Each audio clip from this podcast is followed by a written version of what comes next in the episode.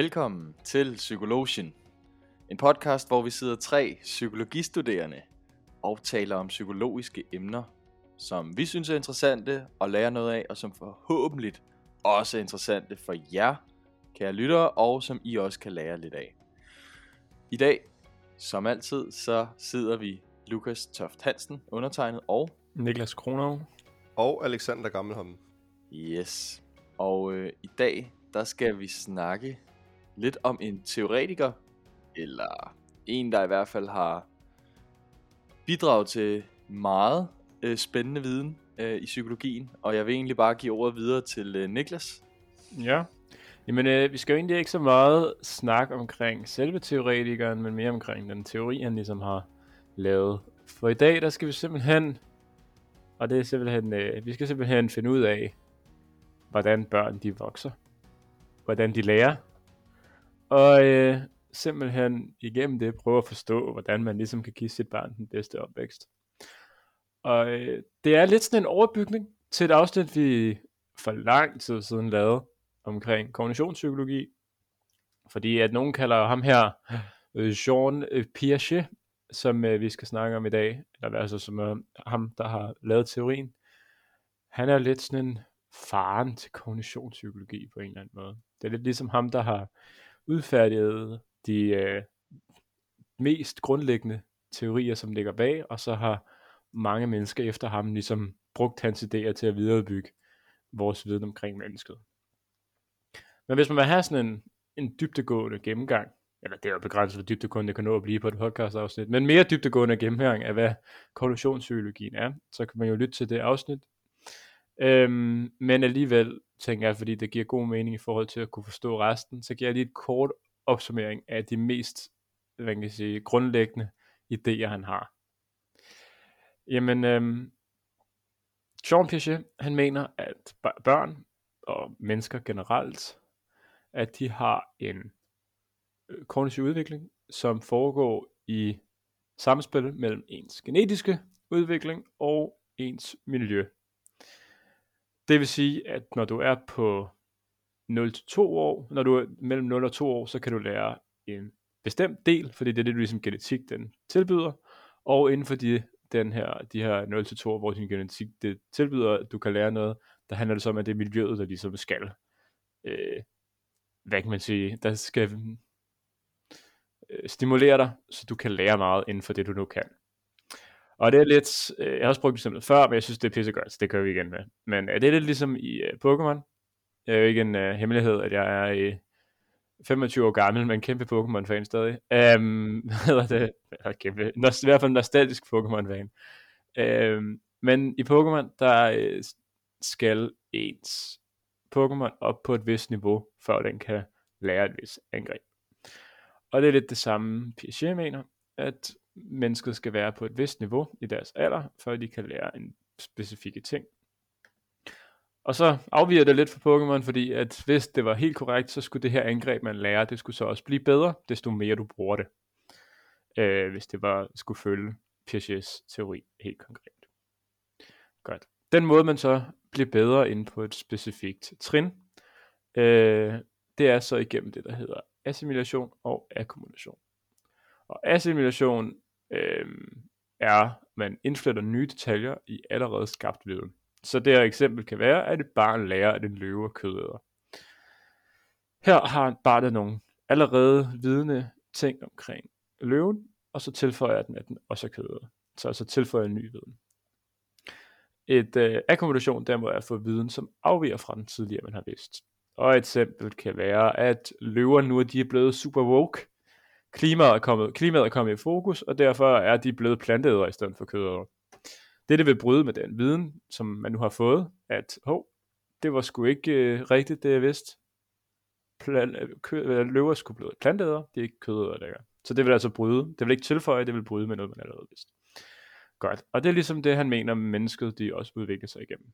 Vi får noget ny information, og så tilføjer vi det til information, vi allerede har. Godt. Og det er så grundlæggende hele ideen bag konstitutionspsykologi. Og Sean øh, Birge på baggrund af det lavede så en udviklingsteori omkring, hvordan fan børn de lærer. Og det er ligesom den, der skal være fokus for dagens emne. Så sidder man med nogle børn, forestiller sig at have nogle børn, eller har nogle børnebørn, eller et eller andet, så skal man høre godt efter, fordi nu kan man simpelthen skabe det bedste overhovedet barn, øh, ja, bedste barn overhovedet muligt, efter afsnittets afslutning. Forhåbentlig. For øh, Jean Piaget, som en øh, moderne mand, så fandt han på sine teorier ved at sidde og lege med sine børn derhjemme. Og han fandt ud af, at forskellige alder kunne, at børn i forskellige alder kunne forstå tingene på forskellige måder. Og på baggrund af dette, der lavede han en teori. Og det er nok den teori, der i dag er mest velkendt og mest understøttet i forhold til udviklingen af børn. Der er nogle man kan sige, ting, han siger, som ikke er korrekt, eller i hvert fald øh, afviger fra, hvad han siger, der er, og vi går lidt ned i det, øh, hvad fejlene også er i løbet af det her. Fordi at, øh, som de fleste kan gennemskue, så er det måske lidt begrænset, hvor øh, videnskabeligt valid, apropos vores sidste afsnit, man kan være, når man sidder og leger med sine børn. Men øh, han har fat i rigtig meget, hvilket er imponerende sammenlignet med den situation, han sidder i. Nå. Yes. Jamen, øh, nu har jeg så lige øh, gennemgået det her første, og vi får at få øh, AC jer lidt på banen, så kunne jeg godt høre, tænke mig at høre det her. Øh, jeres idé måske lidt om, at øh, hvorfor, hvordan, hvad I tænker omkring det her med, at børn de ikke udvikler sig kontinuerligt, men derimod i sådan trin i stedet for. Ja, skal jeg, skal jeg starte, Lukas? Ja, det må du gerne. Altså, øh, jeg kan godt se, at der er nogle ting i det, som, øh, som giver mening kognitivt i forhold til, altså som barn, hvor hjernen hele tiden udvikler sig, øhm, og hvor der er nogle ting i forhold til sprog, i forhold til mimik, i forhold til øh, øh gestikulering osv., at der er der nogle ting, som, som ligesom, altså det går i stadier i forhold til, hvornår er øh, de her dele ligesom udviklet, for at barnet så kan, kan, kan tage det næste skridt. For eksempel, så meget af vores læring kommer også igennem kommunikation, og barnet kan ligesom ikke tilegne sig den læring, før den har altså lært at tale, eller lært at forstå sproget, og det kommer jo i et, øh, i et vis stadie. Øhm, så, så på den ene side, så, øh, så kan jeg godt se, at, øh, at det faktisk, altså at det giver meget god mening i forhold til det her med, at, at der er nogle trin, vi skal over, før vi så kan tilegne os mere viden, øh, som, øh, ja, altså i forhold til, til børn og så videre. Øhm, og på den anden side, så kan man sige, jamen, øh, altså, øh, man kan jo altid diskutere, øh, hvor ligger det lejde i forhold til, hvornår man skal kunne opnå de her trin, øh, og hvornår skal man øh, have, have opnået den her kommunikation eller den her mimik, øh, og sker det på præcis det samme tidspunkt for alle, eller kan det variere fra person til person, øh, i forhold til om det er stadie eller kontinuerligt. Øh, det er jo altid spørgsmålet. Ja, det vil det være. Der vil altid, øh, altså det kommer an på, hvor, hvor, hvor fasttømret et blik man har på de her trin. Fordi det er klart, at man skal kunne, altså, gå før man kan, nej, man skal kunne tale lidt før man kan gå, eller hvad, hvad er det, det hedder, ikke også? Man, man, altså, man kan ikke bare sige, kom så junior, så rejser du dig op og kommer jeg hen og snakker med far. Altså, der, man, skal lige, man skal lige gennem nogle ting først. Man skal lige snakke lidt med barnet og pludre lidt, og så kan det være på et tidspunkt, at, og så videre, at vi kan, vi kan få noget sprog. Øhm, men ja, man skal heller ikke stige sig for blind på de her trin og sige, øh, okay, 0 til 2 år, så er det præcis det, der udvikles. Og øh, når barnet så fylder to år, og det er fødselsdag, så vågner barnet og er en helt anden person, for nu er det et andet udviklingstrin. Men der er nødt til at være en eller anden kontinuerlig, øh, logisk øh, fremgang i den måde, vi, vi lærer ting på, og hvilke ting, der er vigtige, og hvordan vi forstår verden i forskellige trin. Øhm, og det giver sådan set rigtig god mening. Nej, det er sjovt, du siger det her med, at man ikke vågner to år, og så er klar til noget nyt. Hver eneste gang, at øh, jeg bliver spurgt, når jeg har følelse om jeg føler mig ældre, så er jeg en helt ny menneske. Ja. Men øh, ja, I nævner altså det her med, at okay, der er måske nogle tidspunkter, hvor man er disponeret til at kunne lære noget. Så som sprog. Det er jo tydeligt, at baby er bedre til at lave sprog, end vi er som voksne. Men det er ikke så statisk, det er ikke så systematisk, det er ikke så kasseorienteret, som man måske øh, kunne forestille sig for den her teori. Men så er det godt, det ikke er jeg, der har lavet den her teori. For øhm, Piaget, han er rimelig kasseorienteret i forhold til hans øh, tankegang. Og det er ikke på den måde, at man er sådan, mellem 0 og 2 år, så kan du kun lære det her, og så stopper du aldrig med at kunne lære det igen. Øhm, mange af de her ting kan man øve gennem hele livet, men der er ligesom et tidspunkt, hvor man er mest, man kan lære mest muligt. Det er ligesom, at børn i deres tidlige barndom kan lære sprog bedst. Øh, det betyder jo ikke, at man ikke senere i livet kan lære sprog. Øh, men der er ligesom et tidspunkt, hvor det er nemmest at gøre det. Godt. Men han, Piaget her, han mener altså, at børn og unge, de går igennem fire faser igennem deres liv. En fase, når de er 0-2 år, en fase, når de er 2-7 år, en fase, når de er 7-11, og til sidst en fase fra man er 11 og så op til voksen alderen. Øh, og resten af livet egentlig. Og øh, jeg tænker, stille og roligt, så går vi egentlig bare igennem de her faser, og så øh, inkluderer jeg undervejs i forhold til øh, nogle øh, teorier, fordi det er nemlig hans måde at tænke på betyder sindssygt meget, ikke bare for børns udvikling, men også for sådan noget som, hvordan skal man indrette skole, hvordan skal man indrette øh, ungdomsuddannelser, øh, hvad skal man fokusere på, når man skal lave IQ-tester, alt muligt, alt muligt. Så der er mange øh, interessante ting, man ligesom kan følge op på. Men øh, hvis vi allerførst starter fra 0 til 2 år, så er barnet i det, på det tidspunkt i det stadie, som Piaget kalder det sensomotoriske stadie. Og i den fase skal børn, som navnet jo antyder, udvikle deres sanser og motorik. Deraf sensomotorisk stadie. Og øh, denne udvikling, den sker jo som sagt i interaktion med omverdenen. Og øh, ikke nok med, at øh, nu ved jeg godt, I to I sagde, at øh, kassetænkning måske godt kan være i gammeldags tider. Det synes Pesci ikke. For han har også opdelt de her to år i yderligere kasser. For øh, når barnet er mellem 0 og 8 måneder, så mener han ikke, at det kan tænke i egentlig forstand. Det har altså ikke en bevidsthed, det har ikke mulighed for at holde noget information og bruge det senere, men derimod så udvikler barnet sig i øh, på baggrund af, hvad de rører og sanser omkring sig. Det har altså ikke nogen repræsentationer, idéer omkring, hvordan verden er, øhm, og derfor er det meget betingning. Det er ligesom vi snakkede om under behaviorisme. Hvis jeg gør det her, og mor hun reagerer godt, så fortsætter jeg med at gøre det her. Det kan være, hvis, øh, hvis jeg pludrer, så griner mor. Derfor fortsætter jeg med at pludre. Hvis jeg øh, skider ud over mor, og hun bliver meget sur, så prøver jeg at lade være med at gøre det i fremtiden. Et eller andet. Øh, det er meget sådan, man laver noget respons, hvis noget er god, så fortsætter man. Godt. Barnet kommer så i et ny stadie, når det er mellem 8 og måneder og 1 år. Her begynder barnet at fatte noget. De begynder at manipulere omgivelserne omkring sig.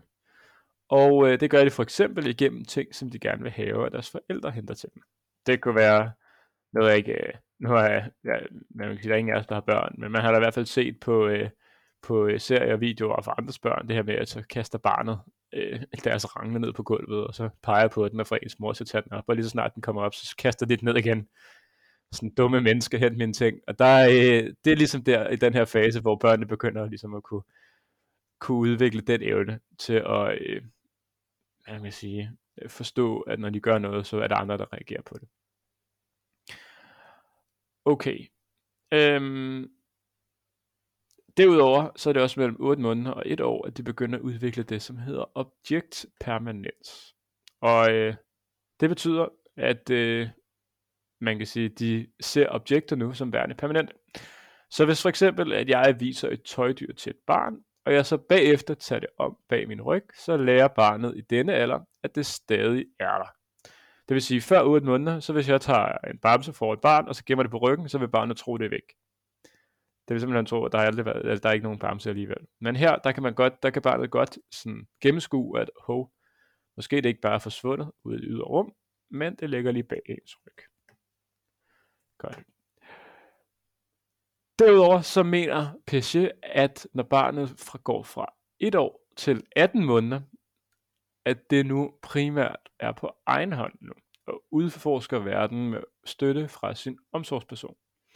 Det vil sige, at på det her tidspunkt, der har barnet, mener Piaget, tilknyttet sig en omsorgsperson. Det vil ofte være sin mor. Øhm, og nu har det ligesom forstået, at okay, hende her, hun har, skaber mig, hun giver mig støtte, så nu kan jeg på egen hånd udforske verden, så længe jeg har hende til ligesom at gå tilbage til. En eller anden sikker base. Godt. Og det er ligesom det, der det barnet udvikler sig mellem 12 og 18 måneder. Og til slut fra 18 til måneder til 2 år, begynder barnet så at udvikle det, der hedder mentale repræsentationer.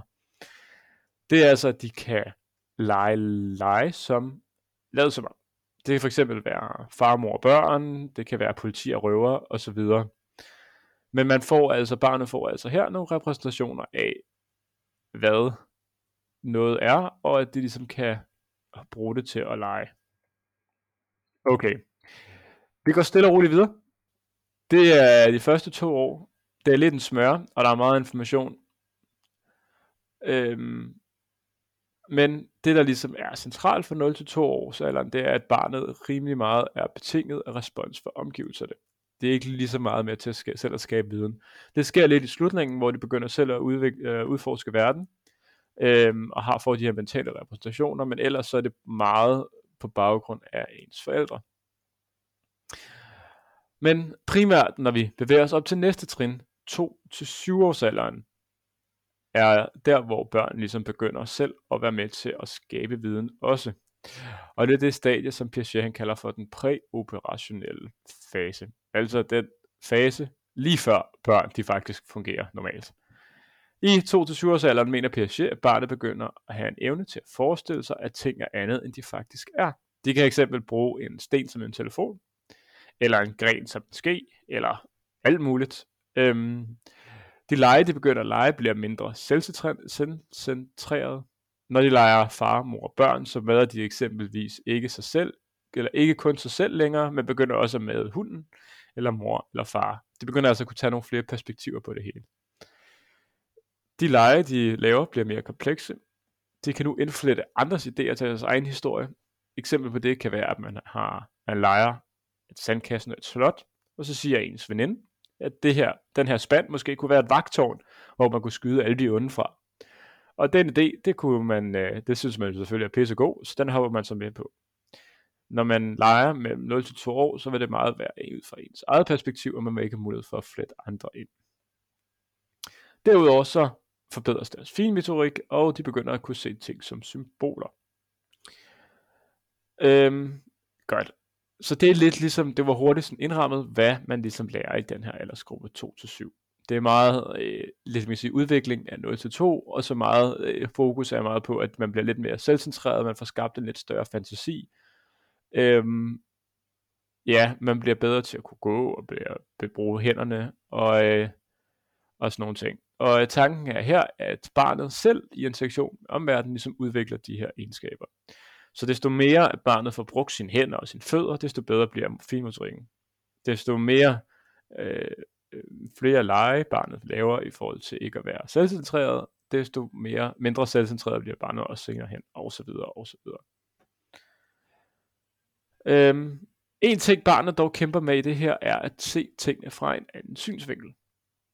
De kan eksempelvis øh, snakke i telefon med en, og så snakke omkring de ting, der sker omkring barnet, på en måde, hvor at de tror, at den, man har i røret, er det samme som det, de ser. Det vil for eksempel sige, hvis øh, barnet får telefon i hånden, ringer til sin mormor, farmor eller farfar, farfar eller morfar, øh, og så kan de sige sådan noget som, prøv at se, prøv at se, farfar, kan du ikke se den flotte gravko, der er foran mig? Og her kan de altså endnu ikke forstå, at der er sgu ikke en flot gravko foran mig, eller foran dagens bedste. Godt. Det var de første to. Rimelig lang smør. Men øh, hvad tænker I måske, at alt det her det måske kan bruges til i forhold til sådan noget som opdragelse af sit barn, eller måske sådan i forhold til skole og børnehaver og indretning og muliggørelse af udbygning af viden osv.?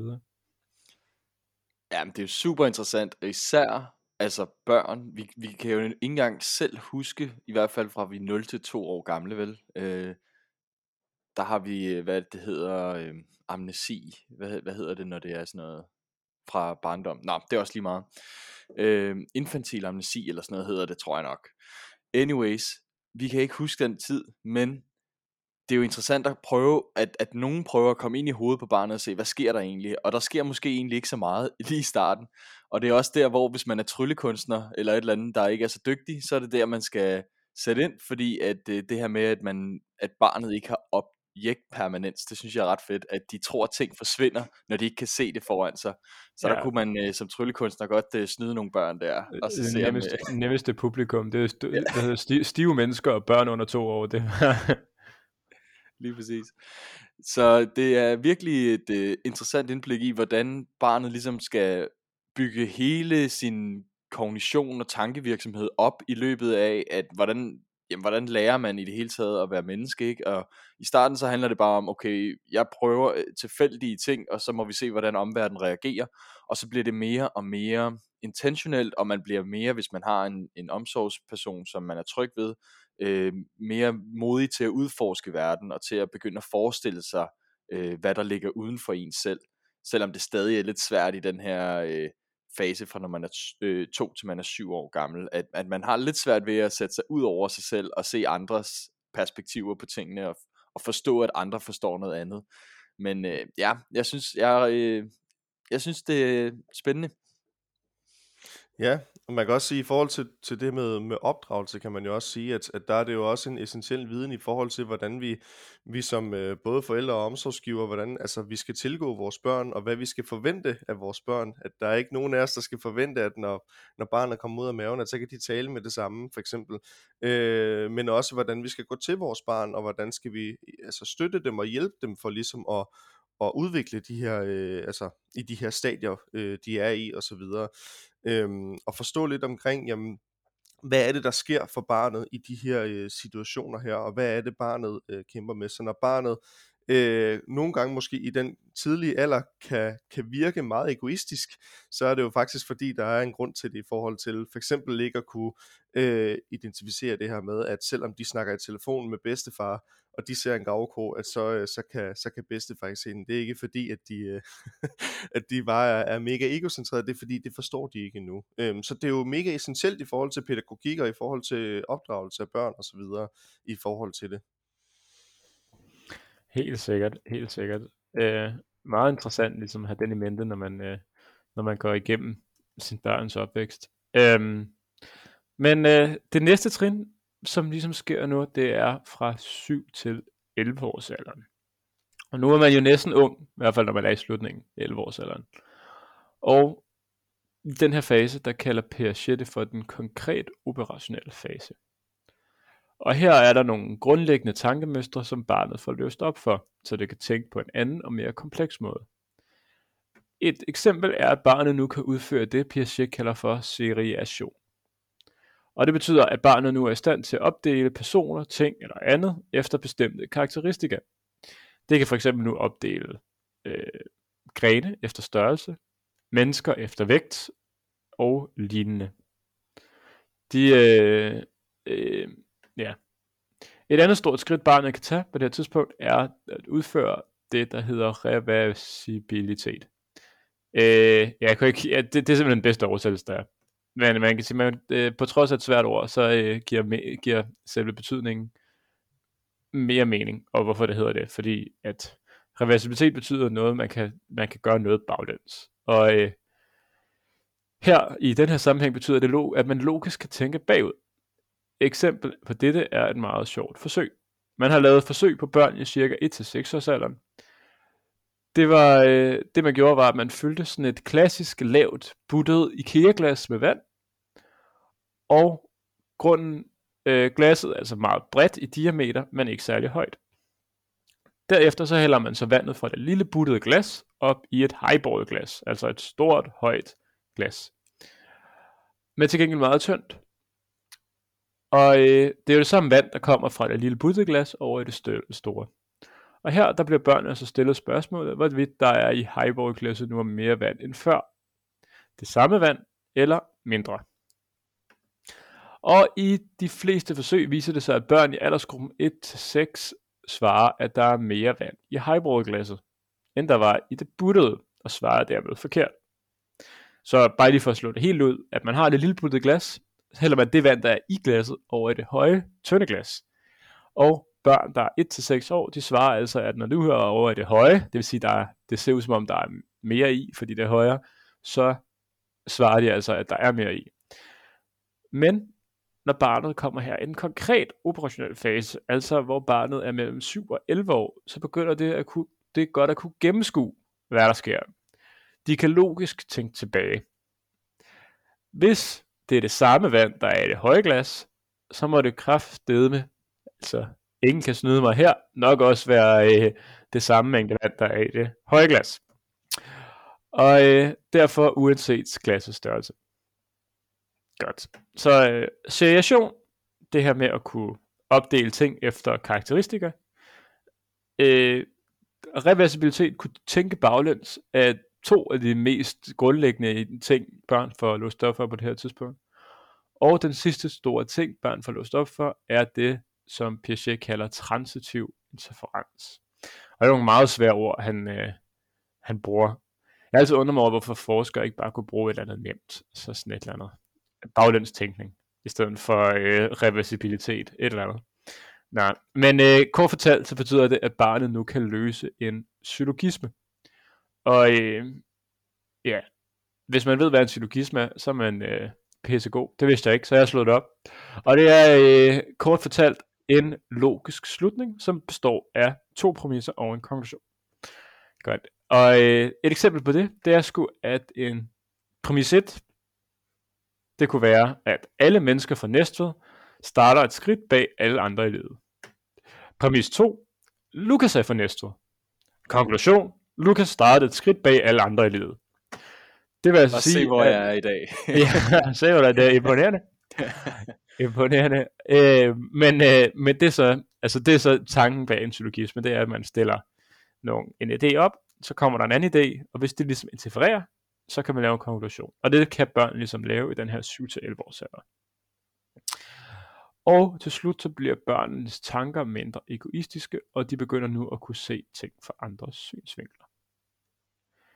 Så, kritikken af dette stadie er dog, at man har undersøgt for eksempel seriationsbegrebet. Det her med, at øh, man kan tænke, nej, det her med, at man kan opdele ting hos børn i Nigeria. Øh, nej, undskyld. Man har undersøgt reversibilitet i børn øh, hos børn i Nigeria, og de for, forstår først den her bagudtænkende logik med vandglasset i en alder af 11 år. Og generelt består, forstår vestlige børn det dog allerede i en alder af 7 år. Hvad tror I to det betyder? Og hvad betyder det for Piagets meget universelle lov? Altså meget kasse- og opdelte tænkning. Jamen altså, man kan sige, at det betyder jo i bund og grund, hvis man skal kigge på hans universelle lov, at den jo lidt bryder med den. Fordi at der er forskel i forhold til, hvornår at øh, de her stadier ligesom, altså hvor, øh, hvorhenne børnene, de ligesom er bedst øh, klar til ligesom at kunne udvikle i forhold til, til stadier, og udvikle de her øh, øh, øh ja, mønstre her. Øhm, og, og det er jo sjovt at tænke på, fordi at hvis man, hvis man sådan helt overordnet ser på det, så er det jo biologi meget af det, ikke også, i forhold til den måde, hjernen udvikler sig på, og, og så videre. Øh, og der skulle man jo tro, at vi som, som mennesker alle sammen jo udviklede os ens i forhold til, til, til biologi. Øh, men jeg tænker, problemet er jo, eller øh, det der jo gør, der er forskel, det er, at, at miljøet kan være anderledes fra, øh, fra den ene del af verden til den anden del af verden. Øh, og det vi ah, interagerer med, Øhm, og miljøet spiller jo også, som vi ved, en kæmpe stor rolle i vores, i vores udvikling. Øhm, så jeg tænker, at der er noget der i forhold til, hvorfor det er, at, at det for nogen er, er i en alder, og, og for andre er, er i en anden alder. Øhm, ja. Helt sikkert, fordi at øh, uanset hvor man bliver født i verden, så længe man er et menneske, så har man øh, groft sagt den samme hjerne. Øh, og det er jo sjovt lige præcis det der med øh, logik og intelligens begrebet også. Det er også noget, der er undersøgt, hvor man har, altså nogle øh, racister måske har brugt øh, argumentet om, at vi kan se, at i for eksempel afrikanske lande, så har man en lavere IQ, end man har i vestlige lande. Men det er jo klart, det er jo det, vi måler ud fra, hvordan vi i den vestlige øh, skolesystem igennem årene ligesom har udviklet en måde at, være, at tænke logisk på, og en måde at, øh, at måle intelligens på. Øh, og der vil ikke være en forskel, hvis du ser på egentlige menneskelige evner, eller i det hele taget øh, potentiale for intelligens. Øh, der vil kun være en forskel på, hvad, som, som Alexander siger, hvilket miljø du har vokset op i. Det vil sige, Øh, børn fra Nigeria, de kan så måske nogle andre ting, øh, end børn fra Vesten, som måske kan det her en lille smule før dem. Øh, men det betyder jo så for øh, Jean Piagets teori, at de her trin, de er måske ikke så fastlagte. Altså, der er måske en lille variation i forhold til de miljøer, man er i. Det er jo klart, at øh, de, de trin, de er jo baseret på det, som vi lærer børn, det vi gerne vil have, at børn skal lære.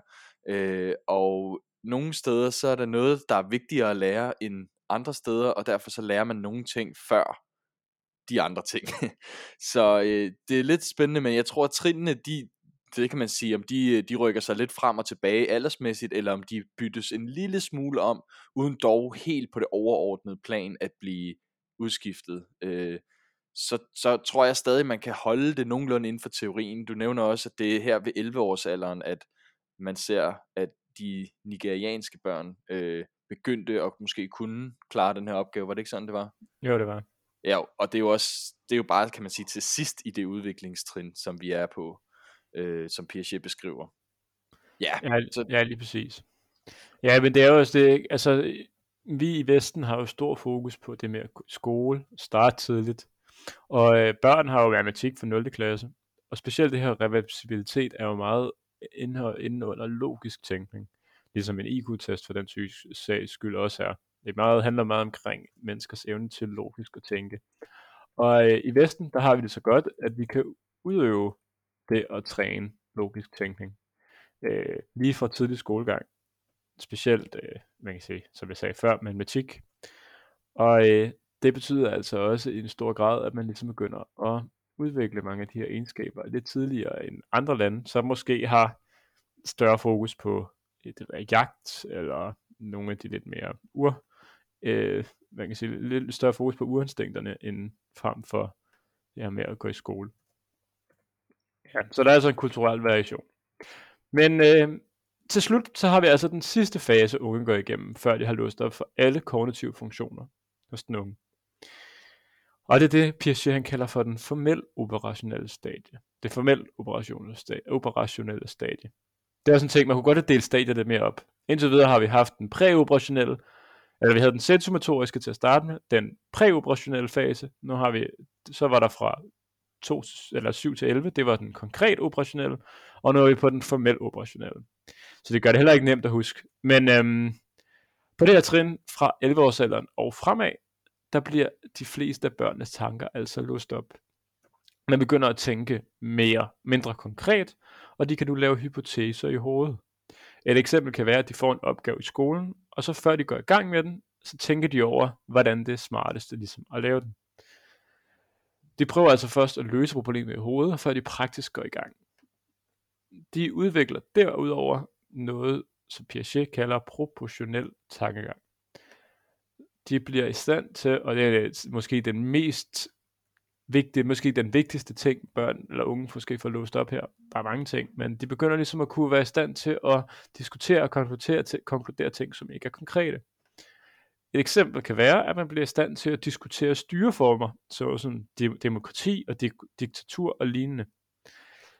Styreformer er jo en menneskelig opfindelse, som ikke er til at føle på. Man kan ikke gå ned på gågaden og så sige, hov, der var sgu øh, styreformen her.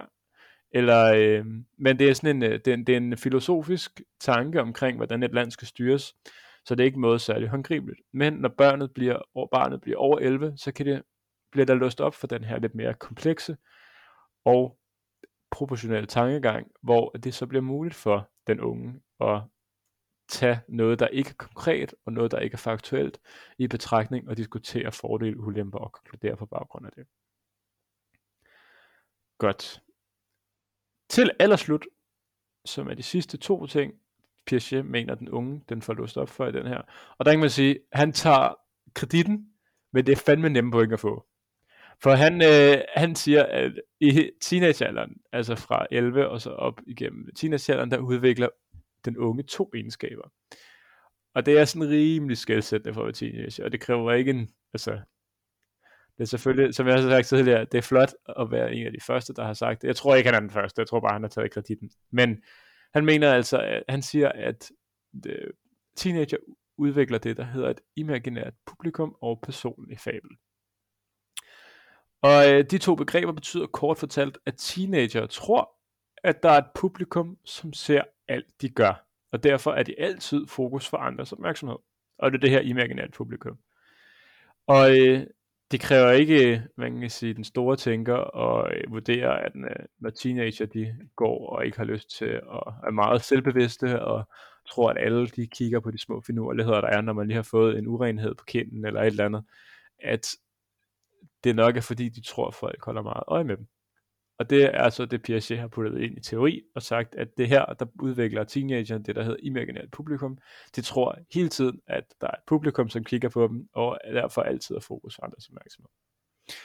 Personlig fabel betyder, at de, øh, man kan se, og det er egentlig en videreudvikling af det her imaginære publikum, og det er ikke alle, der gør det her, hvor jeg er sådan lidt, måske ikke er helt enig i hans, ja, hans tankegang, men han siger, at alle teenager, de udbygger det, som hedder et oppustet image af deres egen vigtighed. Og øh, det kommer af, at når man har et imaginært publikum, man tror, går og føler, at øh, alle kigger på en hele tiden, og man altid er fokus for andres opmærksomhed, så vil man også udvikle en personlighed, som øh, har fokus på, at man er meget vigtig, fordi man ligesom har alles opmærksomhed altid. Og øh, det giver altså en øget følelse af at være speciel og være unik. Og det er det, han mener, alle teenager gør. Okay. Det var ligesom hele teorien. Har I to nogle spørgsmål, nogle tanker, et eller andet, som I har øh, siddet inde med?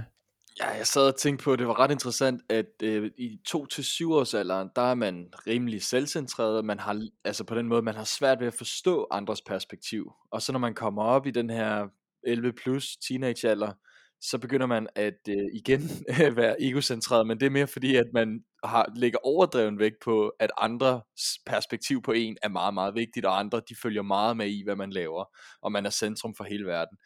Så øh, der er sådan øh, en sjov lille øh, bue, man tager, hvor man lige er social øh, et øjeblik, og så bliver man ellers bare egocentreret igen. Det er ret sjovt. Ja, jamen, jeg er enig. Det er også meget sjovt, det havde jeg jo ikke tænkt over. Det er en god udvikling. Vi bliver egoistiske, så bliver vi mindre egoistiske, og så bliver vi egoistiske igen. ja, men det er to ja. forskellige grunde. Det er, om vi tror, andre ja. øh, perspektiver er vigtige, eller om vi ikke tror det. hmm. ja. ja. Men det her, det vil jo så, øh, hvad kan man sige, nu kan jeg jo så øh, lægge det ud, at øh, Piaget, han mente jo på, at, øh, at for eksempel i skoletiden, der burde man opdele elever efter niveau. Fordi at, øh, som jeg sagde tidligere, så udvikler barnet sine evner i samspil med dem, der øh, er øh, ens omgivelser. Og hvis man har fået stimuleret noget mere end andre, så hjælper det ikke barnets udvikling, at man, man kan sige, bliver på det niveau, man er. Derfor så var Piaget en stor fortaler for, at man i skolen opdelte elever efter det niveau, de nu var på, frem for den aldersgruppe, de nu var ligesom var på. Man skulle selvfølgelig stadig have børn ligesom øh, fordelt i de trin, hvor de genetisk kunne lave de samme ting, cirka. Øh, men inden for den vinkel, så handlede så ved en Piaget, at man ligesom skulle øh, for eksempel lave små grupper, hvor at dem, der er længst fremme, de sad sammen, og dem, der var mindre udviklede sig sammen, så man ligesom kunne sørge for, at alle fik tilrettelagt undervisning til deres behov inden for deres kognitive udvikling. Hvad tænker I omkring en skolestruktur, der er på den måde? Altså, øh, ja, jeg kommer bare til at tænke på, sådan, hvis, vi, hvis vi breder det helt ud i forhold til helt oppe, så så findes der jo forskellige skoler, alt efter hvor man er henne, kan man sige, øhm, i forhold til, til IQ, ikke også? Altså specialskoler osv., alt efter hvor langt fremme man er osv. Men hvis vi nu kigger på det i forhold til, til som du også siger, Niklas, i forhold til, til øh, den, den reelle skole, det her med at skulle opdele efter alder og efter stadier, og, og derudover så opdele i grupper, alt efter hvor, hvor langt fremme man er, øh, jamen så, øh, så kan man sige, hvis vi gjorde det i i dagens Danmark i forhold til skole, så, så tænker jeg umiddelbart, at så dem, som så bliver sat lidt tilbage, de bliver lidt sat endnu mere tilbage måske, i forhold til det her med, at, at vi ligesom fremmer dem, der så er, er fremme, og så, altså vi skal jo stadigvæk selvfølgelig øh, kunne, kunne værne om dem alle sammen. Øhm, og det er også derfor i en klasse, at, at tit så, øh, altså jeg ved ikke om, om altså i forhold til, til pædagogik og så videre, hvor, hvordan det fungerer, og hvad der er bedst, men man kan sige, klasselærer gør jo også tit det, at de opdeler grupper i forhold til, jamen der er en, der er lidt længere frem, og der er en, der er lidt længere tilbage, og så skal de ligesom, det for at skabe balance og så videre. Så kan man altid diskutere, om det er en rigtig måde at gøre det på, eller ej. Øhm, men ved at gøre det andet her, så vil der jo ske nogle andre ting, tænker jeg, i forhold til, til udvikling. Ja, øh, som du siger, der findes jo specialskoler, der findes også øh, gange, hvor man siger, okay, der, vi har et barn, en elev, der skal lige gå et klassetrin om, for at vi kan gøre det lidt mere lige, øh, og for at det barn kan følge med. Men, øh, men det, altså, der er jo inklusion i folkeskolen, og vi skal alle sammen være der, øh, og, øh, og ifølge øh, Piaget her, der kunne man så øh, måske lave nogle sådan, man kunne jagtage børn og se, hvilke udviklingsstadie de var på, og så lave for eksempel de her tests for at se, har du forstået det med glasset og vandet? Øh, vi har også i afsnittet om autisme øh, Alexander, der laver Smarties-testen, så det kan man lige lytte på, hvis man vil høre, om Alex han er, kan tænke logisk som et syvårig barn. Øh, Men øh, der kan man lave sådan nogle tester og se, okay, hvor er vi henne? Skal du rykkes op i en eller anden ny gruppe, eller ned i noget andet? Men som Alexander også siger, vi har også en social læring i det ved at hjælpe hinanden, øh, lære af hinanden, og støtte hinanden, og der kan, det kan de, kan man sige, de elever, der er langt fremme, de kan også få noget ud af at skulle videreformidle det til deres klassekammerater, og øh, ja, agere sådan lidt hjælpepædagoger samtidig, eller ikke pædagoger, men hjælpelærer samtidig, Øh, men, men jeg kan godt se øh, ideen i, at øh, lad os da få dem, der har et potentiale, lad os da få dem fyret afsted og, og, og se, hvor langt de kan komme. Øh, så det er et ret interessant, øh, og der, der må man sige, der har vi jo kun i Danmark, der har vi måske nogle særlige tilbud, øh, sådan nogle ekstraskolære aktiviteter, hvor man måske kan deltage i et eller andet øh, spændende, eller man kan vælge et valgfag, eller man kan prøve selv at have nogle interesser. Øh, så det er en ret spændende diskussion faktisk. Ja, men, øh, men er skolen ikke for læring, og øh, efter skole for sociale aktiviteter, burde skolen så ikke have fokus på, at børn, hvert enkelt barn lærer det mest muligt? I stedet for, at øh, man, øh, man måske bliver trukket, måske de hurtige bliver trukket lidt tilbage for at hjælpe dem, der ikke er lige så hurtige. Altså, øh, det er jo et rigtig godt spørgsmål, fordi at øh, det er vi jo alle sammen enige i, at det er skolen jo for. Den er jo for læring. Øh, men jeg kommer også til at tænke på øh, afsnittet, vi næsten lige har haft omkring øh, motivation, og det her med, at det skal jo også være motiverende i forhold til læring. Øh, og det her med at for eksempel at indgå i, i sociale sammenhæng, og, og det her med, at hvis vi også deler det så meget ind, jamen, så bliver det jo meget opdelt og klassevist og så videre, og så... Øh, altså, så ved jeg ikke om noget af det her med, hvordan vi socialt interagerer og så videre, også måske øh, kan gå lidt tabt, fordi læring er, en ting er læring i forhold til det, til det kognitive, men, men der er jo også det sociale i det, og det kommunikative, og alle de her andre ting, der, der spiller ind, tænker jeg bare, i, øh, i, øh, i skolen. Øhm, så, så, øh, så jeg er enig i, i, øh, i det i forhold til, at, at skolen er jo for læring, men, men det skal jo også være, det skal også være sjovt at lære, og det er jo det, der gør, at vi kan lære, at vi er motiveret for at lære. Det er jo, det er jo så spørgsmålet, hvordan vi, vi skal opbygge det for også at gøre det motiverende. Jeg tror også, det handler om tolerancen for hinanden, øh, og at man ikke taber nogen på jorden. Og det kan selvfølgelig være hårdt at skulle være dem, der står forrest i vognen og trækker hele læsset. Men øh, at man ser, at der er andre, der måske har sværere ved nogle ting, eller nemmere ved nogle ting end en selv, at man oplever en forskellighed, det, det giver en masse læring, som man ikke sådan kan måle på de der fag, vi normalt skal have læring i, øh, men som giver noget andet, og vi skal nok i løbet af vores liv få opdelt os i alle mulige kategorier og grupper og uddannelser og forskellige øh, politiske holdninger og så videre, men, men at vi har et sted, hvor vi faktisk er sådan lidt tvunget, kan man sige, til at øh, ryste sammen øh, og se forskellighed det er måske også meget godt. Øh, selvom jeg, jeg også selv samtidig i min skolegang har tænkt, ej, jeg vil sgu egentlig gerne, øh, nu synes jeg, at det går lidt langsomt, øh, nu vil jeg sgu egentlig gerne have øh, bogen for næste år, og så bare køre derud af, altså, øh, hvis man lige er lidt fremme i et fag, ikke også? Der tror jeg også, at der, der, der kan hans teori også tale for at køre den, den, tanke, altså den tankegang i skolen, det der med, at, at, at man jo også kan tabe folk ved det her med, hvis vi hele tiden så skal gennemgå det samme for at få alle med, og det her med, at det skal være normalt fordelt, i stedet for, øh, for at se den enkelte person, at så kan det jo hurtigt blive sådan, at dem, der så måske er, er fremme, de faktisk bliver sat lidt tilbage i deres læring, fordi at de skal gennemgå det samme igen og igen og igen. Så der kan jo også være argumenter for at køre den øh, i forhold til det. Ja, ja, helt sikkert, helt sikkert. Og i, så jeg også bare leger lidt djævelens advokat, fordi jeg er enig i mange af de ting, jeg siger omkring det sociale ansvar, man har i mange aspekter af livet, og øh, specielt altså det her med at lære fra sig, er jo også en, en, en læring, som er essentiel igennem hele livet, specielt hvis man har en, en tendens til at have lidt lettere til ting, så, øh, så er der ikke nogen, der kan lide et arrogant røvhul, som tror, de er meget bedre end alle andre. Der, øh, altså sådan specielt arbejdsmæssigt og sådan nogle ting, der er en del studier, der fejrer på, at sociale egenskaber er lige så vigtige som ens faglige. Og hvis man ligesom kommer i et, øh, i et specielt hold, som fokuserer på dem, der er bedst, og dem, der er dårlige, så skaber man lidt en A- og en B-struktur. Og øh, når man kommer ud i det virkelige liv, så er der jo A- og B-mennesker alle steder, de fleste steder. Øhm, og dem skal man ligesom alle sammen kunne øh, omfavne. Men øh, det lyder super. Det var egentlig alt det, jeg havde øh, med i dag omkring øh, Jean øh, Piagets kognitiv udviklingsteori og hans forklaring på, hvordan børn de udvikler deres kognitive tanker og funktioner. Ja, jamen øh, tusind tak for oplægget, Niklas. Det var jo øh, det var fedt at dykke lidt mere sådan øh, ned i i øh, i Jean Piagets udviklingsteori. Jeg tror også den eneste, hvor vi har haft et afsnit, hvor det altså hedder altså om en teoretiker, det er jo, det er jo faktisk Sigmund Freud, så det er vildt efter så mange afsnit.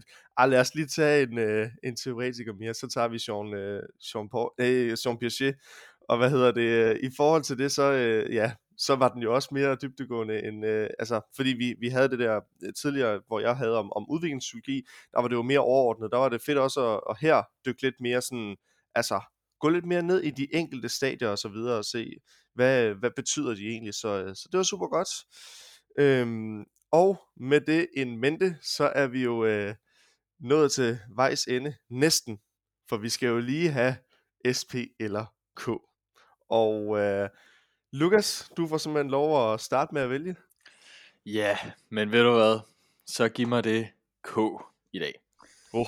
Okay. Øhm, argumenter, det er meget sjovt, det har vi lige haft lidt om, men øh, argumenter for, at skolevæsenet skal bygges op omkring Piagets kognitiv teori, så at alle er opdelt efter niveau, og man fokuserer på det trin, man nu enkelt er.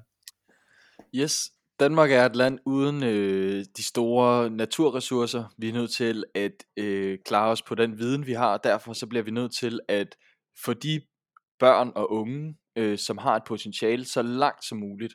Og derfor så skal de selvfølgelig have de bedste forudsætninger for at blive rigtig, rigtig dygtige.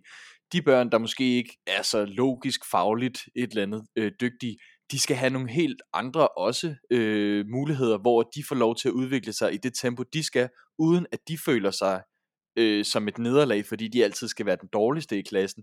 De skal være sammen med jævn, eller jævn, øh, ja, aldrene måske, men i virkeligheden mere folk, der, der har de samme egenskaber og er på det samme udviklingsstadie som dem, fordi så kan de udvikle sig øh, bedre, fordi at de ikke hele tiden skal ses ned på. Øhm, og sådan er vi nødt til at indrette det så får vi de klogeste hoveder, og vi får også dem, der har brug for lidt længere tid, de får også den mere tid, men de skal nok komme igennem de her udviklingsstadier.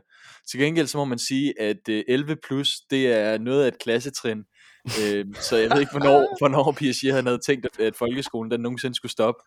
Øh, men øh, så længe vi, vi kommer omkring til de 11 år, så, øh, så skal det være opdelt sådan her. Klasse. Smooth. smooth. Jamen, øh, så spørger jeg mig selv, og øh, jeg tror, jeg tager, jeg kan ikke huske, hvad jeg har taget. Øh, jeg tager et S. Okay. Så skal det tilbage. Der har været mange farver indtil videre. Ja, og... Kan du huske, hvad seriation var? Ja, seriation, det var det begreb, som du prøvede at se, om du kunne oversætte på en god måde øh, fra øh, engelsk, og det øh, var så det her ord, som var det bedste, som du kunne oversætte det til. Jeg prøver seriøst, at, og, ja, jeg prøver at huske det tilbage. Jeg må alt indrømme, jeg tror første gang i podcastens historie, at jeg må sige, at jeg kan ikke fuldstændig huske faktisk, hvad det var. Det, den, den tager jeg på mig. Det, Men, øh, Jeg kan hjælpe dig med, at det var i aldersgruppen mm, 2 til 7, tror jeg. Nej, 7 til 11. 7 til 11 år. Ja, ja. Aldersgruppen 7 til 11 år, og det var det første, jeg sagde, og at det havde noget at gøre med opdelingen.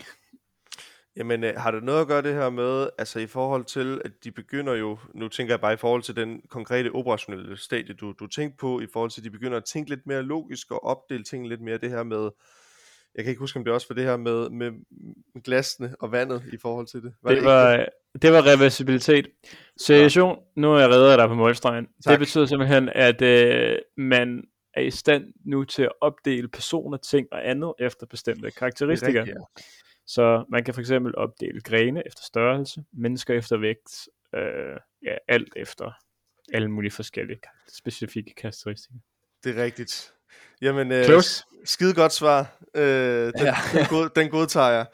Ja. Øhm, Nå, øh, men super. Øh, så er det jo P tilbage til Jamen, dig. Jeg hopper tilbage på P, hvor der ligesom står, hvor meget, eller hvor mange procent tror du på, at Piagets teori er alt forklarende i forhold til børns udvikling? Yes, og vi har nu, jeg nævnte, lavede en teaser i starten om, vi godt lige kunne, jeg håber det, det var den jeg fik, jeg lavede en teaser i starten om, at der måske kom lidt disclaimers i løbet af afsnittet, når det kommer så nu her. At selvom en af Piagets teorier, og mange af de grundlæggende idéer, han har, er lidt sådan brænebrydende og grundlæggende for mange af de ting, man nu tror omkring børn og unge, så er der også mange ting, som ikke er lige så lineært opdelt og kasseopdelt, som han fortæller. For eksempel så er der mange ting, af tingene, som man kan gøre en tidligere alder, end det Piaget skriver, eller siger, hvis man bare man bruger ting, som ikke er så kunstige. Øh, det var noget med, at det her med øh, reversibilitet, det her med glasene, at man kan øh, først i 7 til alderen kan gennemskue, at når man hælder for et lille, lille tykt glas over et stort højt glas, at så er der det samme mængde vand i. At hvis man brugte nogle ting, der ikke var, der var mere sådan børnenære, jeg kan ikke lige huske konkret, hvad det var, men altså det var mere ting, de mere brugte deres dagligdag, så vil børnene kunne gøre det i en tidlig alder. Og det er der lidt mange af de her ting, som ligesom er gennemgående for Piagets teori, at mange af de ting, han siger, godt kan gøres i en lidt tidligere alder, end det, der faktisk er blevet gennemskuet. Specielt hvis man bruger ting, som øh, har børnene har tæt på sig og kender. Godt. Så jeg vil sige, at jeg vil måske give den en, en, en 60%, 65%. Der er helt klart mange af de her idéer, som er korrekte. Og specielt hans underliggende idé med assimilation, akkommodation og kognitiv schema og alt muligt, som vi har snakket om tidligere, er pisse interessant. Øh, og uden tvivl revolutionerende inden for den øh, psykologiske tænkning. Så der vil i hvert fald være mange point der. Men hans meget stringente måde at opdele mennesker på, synes jeg er lidt svært at forholde mig til. Øhm, og derfor vil den, vil den ikke ryge højere end de der 65 procent. Det synes jeg også er, er godt sat. Jeg, kom også, jeg, jeg sad og tænkte på en ting igennem hele dit oplæg, men, øh, men, men øh, kom så fra det igen. Men det jeg sad og tænkte på var også, jeg kan huske at læse noget omkring øh, Theory of Mind i forhold til det her med, øh, og forskere, der, der forsker i Theory of Mind, øh, som er det her med at kunne, kunne øh, være i sit eget mentale stadie, men også tænke i forhold til, hvor, hvordan føler andre, hvor, hvor er andre i, i mentale stadier. Og der kan jeg bare huske, at jeg også læste på et tidspunkt noget med, at, at de var også lidt imod Piaget i forhold til, hvornår i alderen, at man kunne tænke Theory of Mind, hvor de siger, at det kan du faktisk allerede for en 4-5 år. Øhm, ja. Hvor at, at Piaget jo siger, at det er jo den her tid, hvor du er egocentreret, ikke? Og, og ikke, ikke kan det. Så, så det er spændende, hvordan det clasher. Men, det, ja, Helt sikkert. Mm. Men øh, ja, så nåede vi vejs ende for denne uges podcast, og endnu en gang tak for oplæg, Niklas. Det var super spændende. Øhm, og hvis at I også synes, at det har været super spændende og interessant og fedt at lytte med i denne uges podcast, så, øh, så må I da gerne lige gå ind og øh, like os på Facebook, rate os øh, på Apple Podcast, eller øh, sende nogle rosende kommentarer. Det sker der heller ikke noget. Vi får så mange, og vi tager gerne imod endnu flere. Øh, men ellers, hvis man også har ris, ros, kommentarer til det, vi ellers generelt laver, så er man også velkommen til at skrive til vores e-mailadresse, som er psykologen.odense Ellers så øh, er der sådan set ikke så meget øh, andet herfra at se andet end at tak fordi I lyttede med, og vi lyttes ved i næste uge.